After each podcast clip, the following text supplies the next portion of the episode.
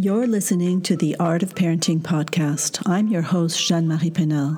My intention is to share with you simple tips and tricks that will make a huge difference in your life, as well as giving you all the support and encouragement you deserve to enhance your parenting experience. I've created this safe place for us to explore the issues and concerns that matter to you bringing you clarity and solutions with Q&A sessions and inspirational conversations with world-renowned experts in a variety of fields. I've recently created a private community for us to continue these supportive and uplifting conversations. Click the Join the Art of Parenting Community Here button on this page, and I will see you there. I'm a firm believer that parenting was never meant to be done alone, and I'm here to debunk the general consensus that it has to be hard. A warm welcome to you, and thanks for tuning in. Hello, and welcome back to The Art of Parenting. This is your host, Jeanne Marie Penel, and today I am thrilled to be sharing a conversation with a dear friend, Ayelet Marinovich. And Ayelet helps parents really uh, hone in on their skills around the home. And she has a business called Learn with Less, which is music to my ears. Um, if you've been following for a while, I'm, I'm somewhat of a minimalist and like to keep things simple. So Ayelet and I definitely get along on this uh, point of view. So Ayelet, thank you. And, and I want to say a double thank you because we have been challenged with this recording. we tried it uh, last week, and for some reason, the internet uh, was not having it. And so we are here again today. And so thank you so much for being flexible and, and spending time with me. My pleasure. It is a it's a pleasure to spend time with you, Jeanne-Marie. so uh, I would love that we start with my favorite question, which is how do you uh, define the art of parenting? Yeah. So honestly, I think really it's a balance. Um, it's all about balancing and feeling positive even when even when there's nothing to feel positive about. Uh, and and not to say that you have to feel positive all the time. I think really it's just the sense that today is today and tomorrow is another day and we do not always get it right. No one gets it right all the time. Um, and there are so many, you know, positive parenting and parenting experts out there. And I love the ideals that are, um, you know, set forth by by those philosophies. But I, as a parent, I feel sometimes, and I think I had a post recently, Jeanne Marie, on my own, you know, Facebook page about how I did get it right this one day, and um, and it felt so good. And even though I do have all the tools, technically, you know, quote unquote, all the tools, I do still sometimes fail. And when I get it right, it just feels so good. You're like an Olympic athlete, right? Mm-hmm. Um, so I think really the art of parenting is being able to take the punches and know that you are not perfect and you should not be, and also uh, showing your your children that that's okay. Mm, that's beautiful. And it's so, so true about just modeling that we are always learning from our mistakes, right? That, that to be able to tell a child, oh my gosh, that is not the way I wanted to react. I'm going to try better next time is just so important because then that is kind of that growth mindset that we talk about these days to yeah. really help them learn yeah. from those mistakes. It's about the repairing, right? Yes. Once we've made yes. a mistake, because we have, we all do, we all make them. mm-hmm. And I think thank you for also saying that, you know, even though with your educational background and the fact that you are, you know, in the parenting profession, uh, all of this, that it doesn't mean that we get it right. Like it's, it's even with all the tools, with all the good intentions, we sometimes mess up and that's okay. Yeah. And and we're all, you know, operating on various uh, abilities and various um, other factors, right? Like how much sleep we've gotten, how much food we've eaten, how how good that food was for us, you know, mm-hmm, how, how much water we've had, how how what kind of a regulated state we are in depends on all those outside factors and our ability to co-regulate with our children depends yeah. on yeah I, I, love i love this point because aren't we always so focused on if the children have had enough sleep and what have they eaten and all of mm-hmm. this but we forget to think about what have i eaten lately so Absolutely. yes yeah, yeah. so tell us a little bit I, i'd love for you to share with our listeners kind of your background and how you came to do the work that you are doing today with parents and children worldwide yeah. So I I started my career over a decade ago as a speech language pathologist, which really means, you know, focusing on communication. And I focused my entire career on pediatric uh, work, so work with families with children and primarily emergent or early communicators. Um, so a lot of work with families with infants and toddlers. And I worked with families with infants and toddlers for many years and then had my own infant. yes. And of course, you know, you come into parenthood thinking that you're going to be the best parent possible and of course, you you are faced with some major challenges just like everybody else. Uh, and and I struggled certainly with the overwhelm and uh, the anxiety and the lack of confidence in many things. And my husband and I, when I was pregnant, had moved across the pond. We're from California, both of us, and we had moved to the the UK in London. And so I spent the majority of my pregnancy uh, there and figuring out, you know, okay, well, navigating the space of of pregnancy and and birth birthing options and early parenthood and what that was going to be like in a place that was very far from my own home far from the systems that you know we know at least somewhat right? I mean i had never had a baby but i knew what kinds of options were available to me here in the us but suddenly i was in this new place with my without my you know ingrained support network and so I had to create one. So when my baby was born, I had I had this sort of thought, well, why don't I maybe I can host some some sort of parent support slash family enrichment, baby enrichment kind of groups in my home. And that might be fun because I do know something about, you know, early development. I know something about you know, playing with your baby. That was clearly something that many of my co new parents were experiencing difficulty with and the one area that I was not, right? I was sleep deprived, I was anxious, I was freaking out about many things, but I was not asking the question, what do I do with this little tiny thing all all day? because I knew, I knew those things. Um so I basically opened up my home, started opening up my home to, you know, uh, friends and friends and local moms um, and dads and babysitters and grandparents uh, each week. And we would meet for this sort of, you know, developmental discussion slash music class slash just like having a tea and a chat as one does in London. And yeah. it was just lovely. It was a space to connect, it was a space to observe, it was a space to feel supported. Uh, and I learned a lot from it because, of course, I was going through this early parenthood thing for the first time alongside my my friends and who, these women and men who became very close friends and who I still have a very close connection with many of them and uh, and I was just trying to figure out okay, well, what were their questions and how could I support them by, you know, helping answer these questions with knowledge and resources that I knew about how to find these things or just were in my head and just needed to organize.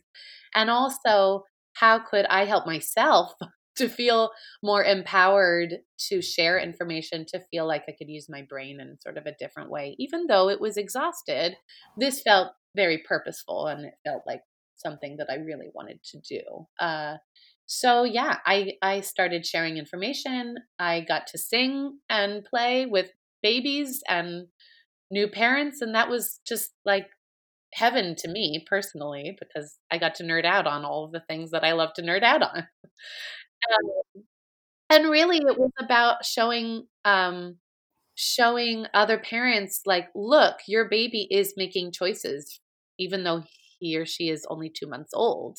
You just have to create the experience and and uh, integrate these sort of ideas of very simple things that you can use, like how can you play with a baby? Well, here's how you can play with a baby. How how how do you talk to a baby? What do you say? Here are some things that you can say. You know, I'm I would love to sing to my baby. I know my baby enjoys music, but I don't feel musical myself. So and and then movement of course like all of these sort of four pillars of how do i integrate more of these basic things into my everyday life using the the materials that i already have in my home the time and energy that i'm already spending right? Routines and rituals and little moments of play here and there and and that is how we can support and connect with our tiny humans. And it's that simple.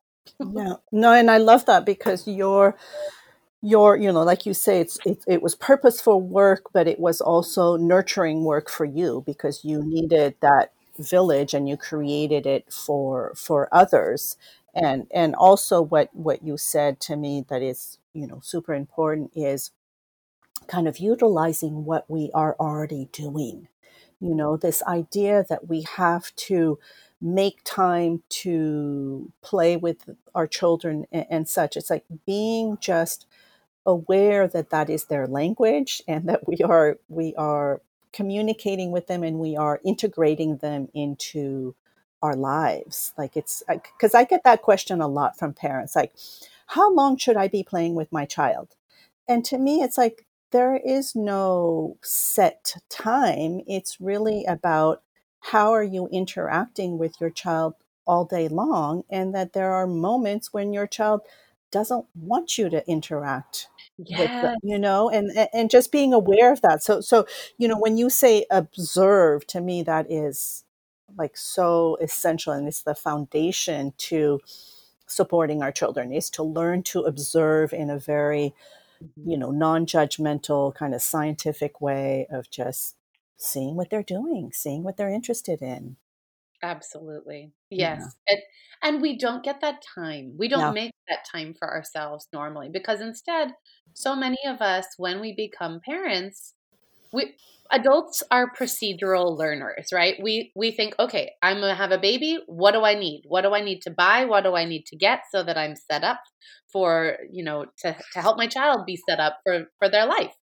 Uh, so we ask the question, what do I need to buy? And instead, you know, we're asking the wrong questions. It's really about how can I use what I already have and integrate my child into those everyday routines and integrate more basic things that support development into what I am already doing. Because again, I agree, Jeanne Marie, I hear so many families ask me, you know how how much should i be talking to my child? How how much time should i be letting him independently play? How much time should i do this this this?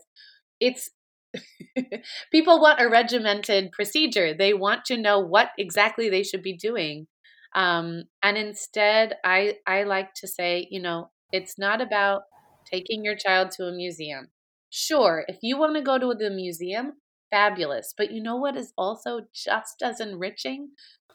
Going to the grocery store. right, right. And, and also, just as enriching as going into the museum for your tiny toddler is probably playing with the rocks on the fountain outside. Right. and that's probably what they want to do. So it is a reframe, I think, for parents and caregivers to think, well, you know, I want the best toys, I want the best things. And I think so often we are we are faced with the baby industry and what the baby industry likes to tell us we need. And I'm sort of of the opinion that you know, I look at uh, many of these like uh, fancy toy subscription boxes, and I think, well, okay, what's in this? Oh, that's a wooden tissue box. that's an oven mitt, right? Like we have these things already in our homes. It's just a matter of understanding what it is that is useful, what it is that we're already doing in cases like, for instance, peekaboo. Peekaboo is a developmentally enriching uh, activity. it's a social routine. It is uh, helping to support object permanence or the idea that something is still there even when you can't see it. Right? It's it's supporting all these developmental sort of concepts for our young children. And many parents don't realize that it is it is developmentally beneficial. They know their children enjoy it. But once you can sort of look under the hood at what it is that you're already doing in many cases uh, and why it's developmentally beneficial, you're going to do it more and you're going to enjoy it more because you know how enriching it is for your child and you know that you can you know take your child and play with the water that you saved from the shower instead of you know taking them to the swimming pool and giving them swimming lessons in order for them to have an enriching experience with water right like i mean right do both if that's what you want to do. Of course, I'm not saying that you have to that you shouldn't buy any toys or you shouldn't buy toys that are recommended to you, but the idea that there are quote unquote expert curated toys to me is quite ridiculous. mm-hmm, mm-hmm. There's there are there are objects that are eh, wonderful and developmentally enriching and those are called open-ended toys. Right. right parts. And it doesn't matter if they are organically stained and it doesn't matter if it's a cardboard box. Often it's the same thing. It's not the material, it's how we use the material. Right. And and I will say just to to kind of in defense of, of some of these subscri- subscription because I have a dear friend who who created one uh, with a kind of the Montessori philosophy.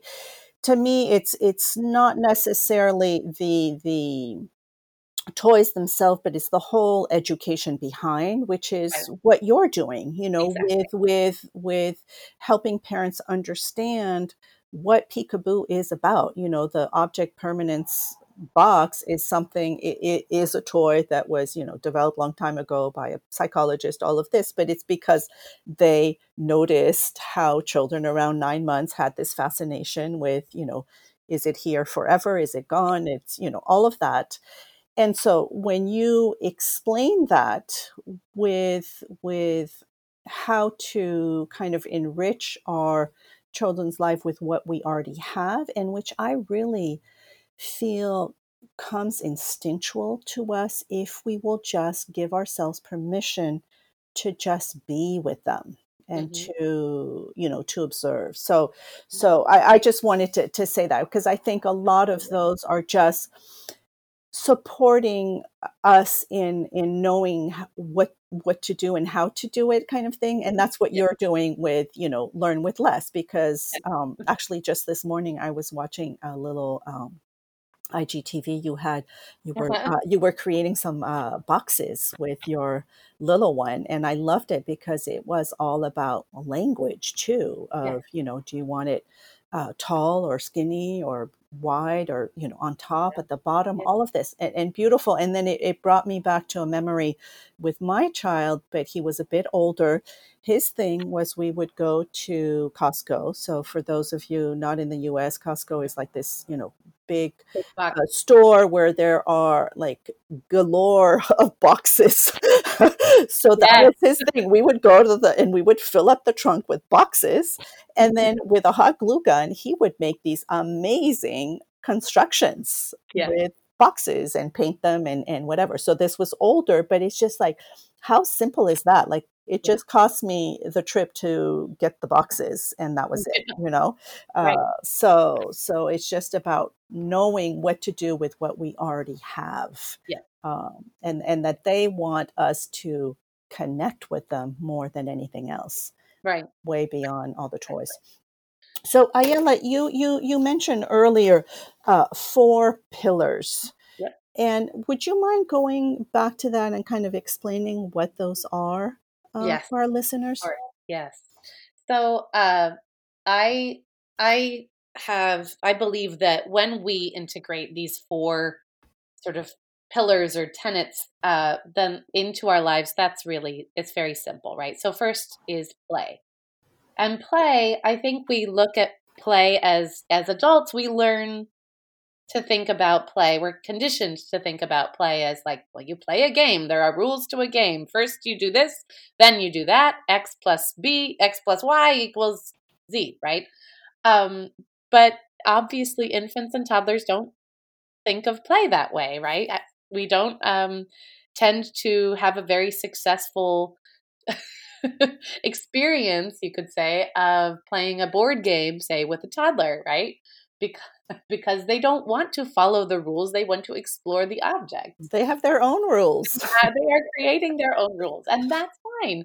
Uh, so we have to reframe. We have to remember that play looks different for infants and toddlers, and uh, and that things even like I mean, we I think we look at things like a book, reading a book from front to to back, right, start to finish. That's how you read a book, but but that's not what early literacy is built upon, right? Early literacy is built upon things like uh, touching print, print awareness, looking at print, um, m- uh, manipulating a print object. Now, whether that's reading a book or mouthing a book or or flipping through the pages or ripping paper or throwing a ball of newspaper into the bin that's all early literacy, right?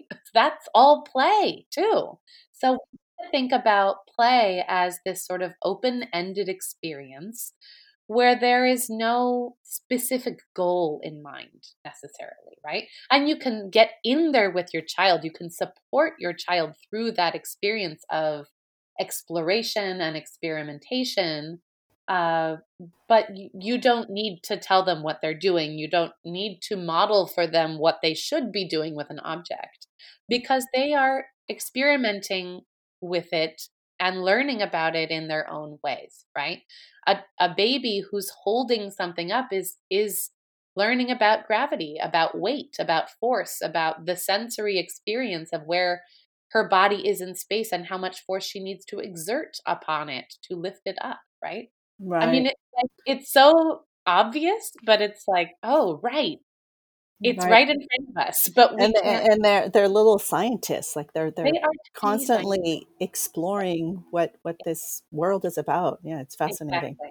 Yeah. So it's our job as a caregiver when it comes to play, just to be flexible, to be accepting, to model back, and to obviously ensure safety with a variety of materials, but really to discuss and observe. And that brings me to the second pillar of talk, right?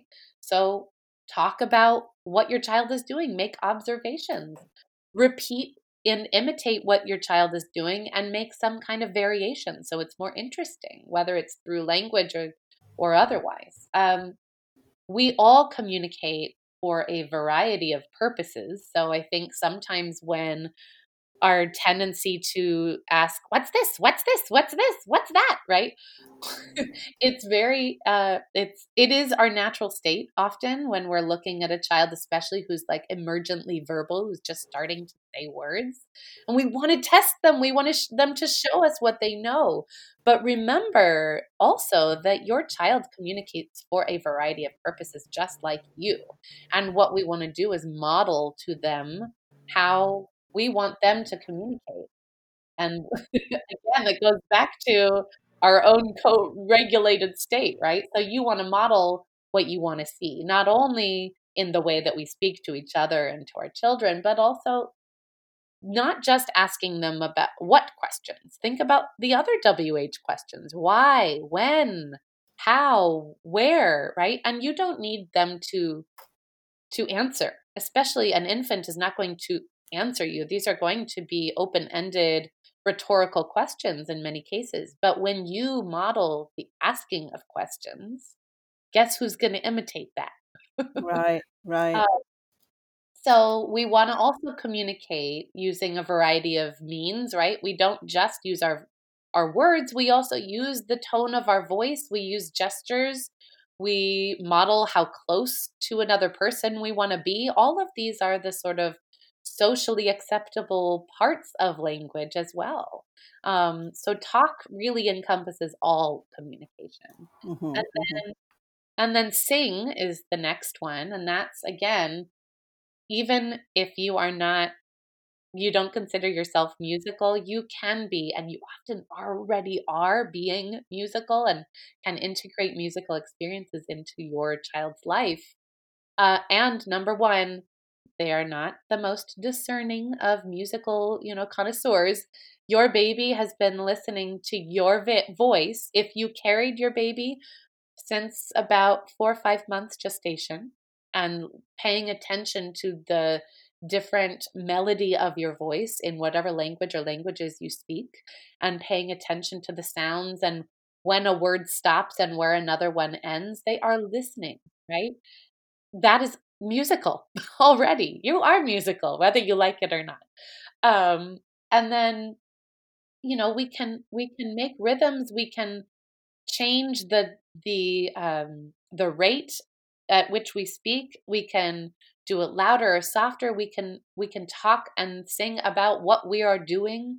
Um, and i think you know we had spoken uh, recently uh, jeanne-marie you and i about how you know this idea of like baby talk right that there is something actually called infant directed speech which sometimes has been referred to as baby talk or motherese or parentese which really are the the ways that we naturally change our voice when we're speaking to a very young child.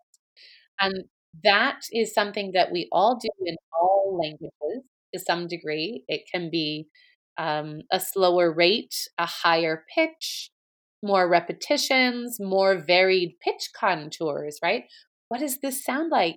Music. We're making our voices more musical when we're talking to our children. So Beautiful. Um, and and I just I, I want to interrupt you because it, there's a, a, a great memory that that there was a family that I was working with, and uh, their child was was quite young, and and the dad shared with me some songs that he had, you know, that he was making up for bath time or all of this, and I said, oh, that's so so nice and and the mom looked at me she, she, goes our life has become a musical like it's everything you know everything and it, it was just beautiful because that's how they were communicating with this baby you know like you say of, of singing of what you're doing and and and all of that i know you know sometimes when i'm by myself i i sing or or you know this weekend i went on a bike ride i was singing as i'm biking like it's i think it's just natural and our children love, love, love our voice.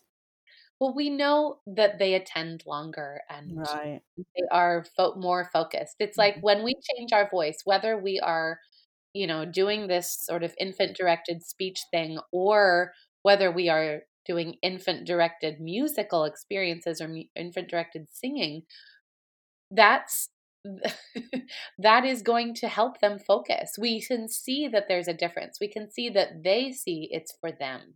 Mm-hmm. And you know that that it might be more effective in terms of, you know, a transition or helping them move from one thing to another or starting a new activity or helping them get through an activity that maybe they don't enjoy so much. Um, you know, it, it's it's a wonderful way to add a silly element to what we're already doing and to add joy into routines that we're already engaging in. Um, and really, you know, rhythms are everywhere. You don't need a bunch of musical instruments. Of course, they're lovely to have. Uh, and you know, it's great to have a variety of of kinds of surfaces to explore and and touch, um, and that's important too. But uh, you know, you can also you can also bang on a laundry basket drum. You can also bang on pots and pans. You can also use a wooden spoon, right? right. You don't need a very, very fancy shaker or drum uh, unless that's something that you would like to invest in and become part of your toolbox. Uh, right, right. And and I would say for that, like for me, instruments are uh, are lovely to have, but if you are going to have instrument, like have quality instruments, I I I, I have a hard time with kind of the you know the make believe or or such that aren't giving maybe the the the best sound because that auditory sense is being developed and i would rather that a child discern you know quality sounds. So you know if if you're not going to invest then just take out the pots and pans but if you are going to invest invest in quality ones.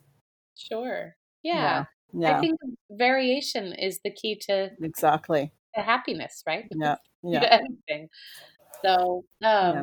so make music with what you have, and and fill your home with what what you need, and That's with joy, because yeah. that singing yeah. does bring joy. I mean, it makes it makes washing the dishes a lot more joyous if we're oh, singing sure. about it, right? yeah.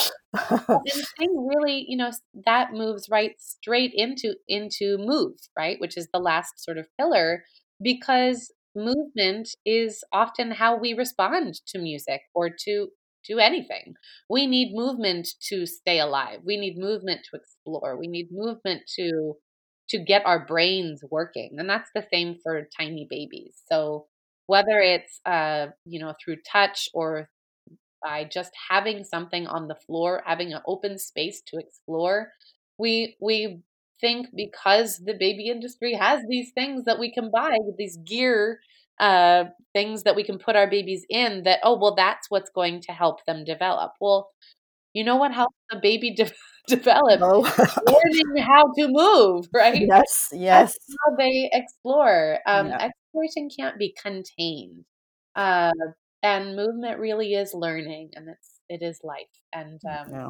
we want to consider even for a tiny baby the different planes of movement whether that's you know um, going forward or backward or side to side or up and down or on the diagonal. And whether that's during tummy time or uh, a diaper change or a dance, you know, a dance party, whatever it is, uh, we can explore so many, so many things in so many ways. And um, uh, one of my, one of our mutual loves, uh, Wendy McKenna of Move Play Grow, mm-hmm. she has a wonderful uh, statement that she likes to say that you know our homes are really just giant containers so exactly. move get outside That yeah. is, you know even when it's cold outside we can experience so much so much sensorially even if it's just for two minutes outside that sense of of cold of snow to touch that as a baby what an exciting thing right or right. the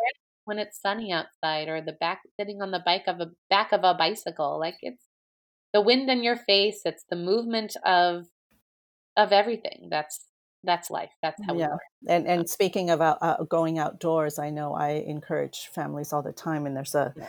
a, a, quote and I, I i might butcher it but it's something about you know there is never uh, bad weather there's just poor clothing yes oh right you just you, you, can you can go out rain or shine or you know storm or whatever that that is an experience in itself but yes you yeah. need to you know maybe think about what you're what you're going to put on before going out.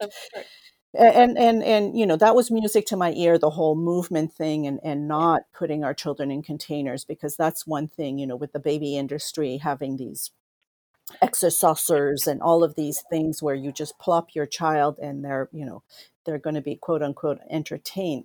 That's not yeah. the point. Like they they're way more in uh, you know entertained with finding the dust bunny on the floor than oh than and also I think we get the, we get in our heads like oh well if I if I buy this seat and put my baby in it before you know he or she can sit up on her own then that's going to help them learn how to sit up and and that's just not true.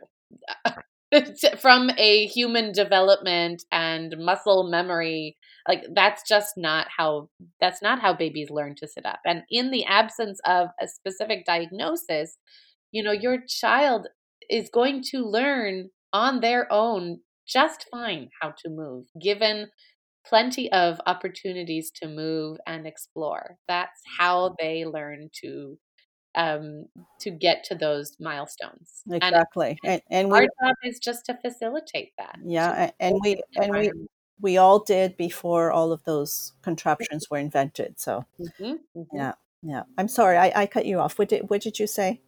Oh, that yeah, no, that's exactly what I was Yeah, going to. yeah, yeah. So so wonderful. So those four pillars: play, talk, sing, movement. And and when you say talk, it's really that whole human interaction, the the the, the communication that we um, that we bring our children. And for me, it's also you know that whole observation and and letting them have time to be bored and figure Mhm, things out on their own, which is so mhm, important. mhm. Yeah. Wonderful. Wonderful. Well, this has been this has been delightful, and and I just want to ask um, maybe a more personal question, and that is, you said you had so you said you had a child in the UK, Yes. but you have two boys, right? Yes, I do. And were they both born in the UK? No, so my first was born in the UK. My second uh, was uh, created in Germany, in Berlin, and I spent the majority of my pregnancy in Berlin. And then when I was 30 weeks pregnant, we moved back here to the US. So he was born uh, nine weeks later uh, here in the US. And and just out of curiosity, Yeah. was did you see feel a difference with the whole birth experience between the US and the UK?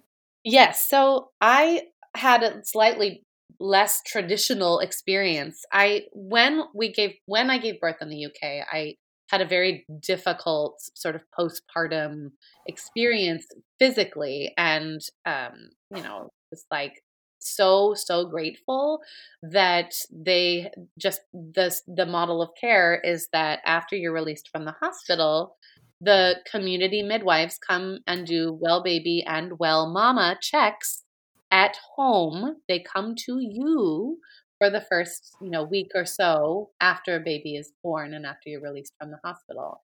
And had that not been the case for me, I would have been in dire straits for several Mm, un mm, unpleasant experiences. And um you know, no medical system is perfect, absolutely. But uh, I really wanted to have a postpartum experience like that uh, myself for my my U.S. birth, and the only way that I was able to figure out how to actually really do that and really just have all of the options open to me was to hire a midwife. mm. So we decided that we would risk it, and we amazingly had the privilege to be able to afford someone and hope that we could. And by by risk, I mean risk not being reimbursed by insurance. Right, right. um, so basically, what happened was I moved to the U.S. at 30 weeks pregnant. For a f the first month, I only had emergency health insurance. So I didn't even have prenatal care covered. So thank goodness I had hired a midwife who was actually in charge of my care. So she was in charge of my prenatal care for the last, you know, trimester or whatever of my pregnancy. And then she was there, uh, and then she was uh, here um, for the postpartum experience as well. So through through everything, she she was the person who just let it all it Beautiful. all be. And we were we were very very lucky um, in so many ways, and every and it was also a precipitous birth, and so that was an entirely other story. So my husband actually ended up delivering the baby anyway. Oh, Um, beautiful. so it was crazy, but it, it was it was amazing. And then I had that in home care afterwards, and you know, No, no, I, I, I asked because I'm kind of like you. I had my first in France and my second here in the US. And just, I yeah, always say how, just how different, you know, the, the prenatal care, the, the postpartum care, all of that is just uh, Yeah, so different. And, and I always say, thank goodness that I had had my first before that I knew what to expect because I think yeah, um, it's just it's just hard to be sent home with with just no information and no no support if you yeah. don't create that support ahead of time. So hmm good hmm for you for for for seeking that out uh, beforehand. So Yeah. back to my back to my question. We kind of diverted, but that was that was that was perfect. Everyone wants to tell their story, right? yeah, no, and to me, just you know, birth stories fascinate me. The whole, you know, the whole birth experience is something that I just want to really empower women to just own it and and um, so yeah. beautiful. Thank you. But so your your eldest is how old? He is six now. Six. So if you were to go back to seven years ago when you were you know expecting him and here you had just moved to the uk what um, kind of wise words would you would have liked to hear knowing all that you know today Honestly, I think really that you you have everything you need. You are going to figure it out and nothing lasts forever. Mm, it, all, it all moves. This this too shall pass and it will pass into something, you know, equally challenging and equally beautiful. Right. Beautiful. Thank you for that. Um, and as we as we wrap up, is there anything that you would like to make sure our listeners just kind of get a, a final message? Yeah, uh, just that that you you have everything you need, and you, I think, really, it to me, parenthood is all about uh, informing yourself, feeling like you do you, right? You want to do what you want to do, but but I think personally that information is is key and find those places in the world that speak to you and those people who speak to you and and trust your gut trust that that you can do it and trust when you have a concern and trust when um when your baby trust your baby yes, yes. So beautiful. Thank you. Ayelet because it, it's true. It's about trusting ourselves and trusting our babies for sure. Yeah. Sure. Well, thank you so much for having made the time to be here with me and, and to be here with our listeners. It's been a pleasure. Of course. And if anyone, you know, would like to take a look at those four pillars, I do have them on the infant toddler development blueprint, uh, which I believe you're linking to anyway. So. Yes, yes, I will have all of that uh, in the show notes right below this episode. Great. So thank Very you for cool. that. Thank you for that. Yeah, uh, thanks for having me, Jeanne-Marie. All. I hope you enjoyed this episode of The Art of Parenting, and if you did, please make sure to share it with your loved ones. And do come share your takeaways in our private Facebook community. I'd also be grateful for a review on iTunes so it can get heard by many more. And remember, if you've got a question, let me know. I'm here for you. Till next time.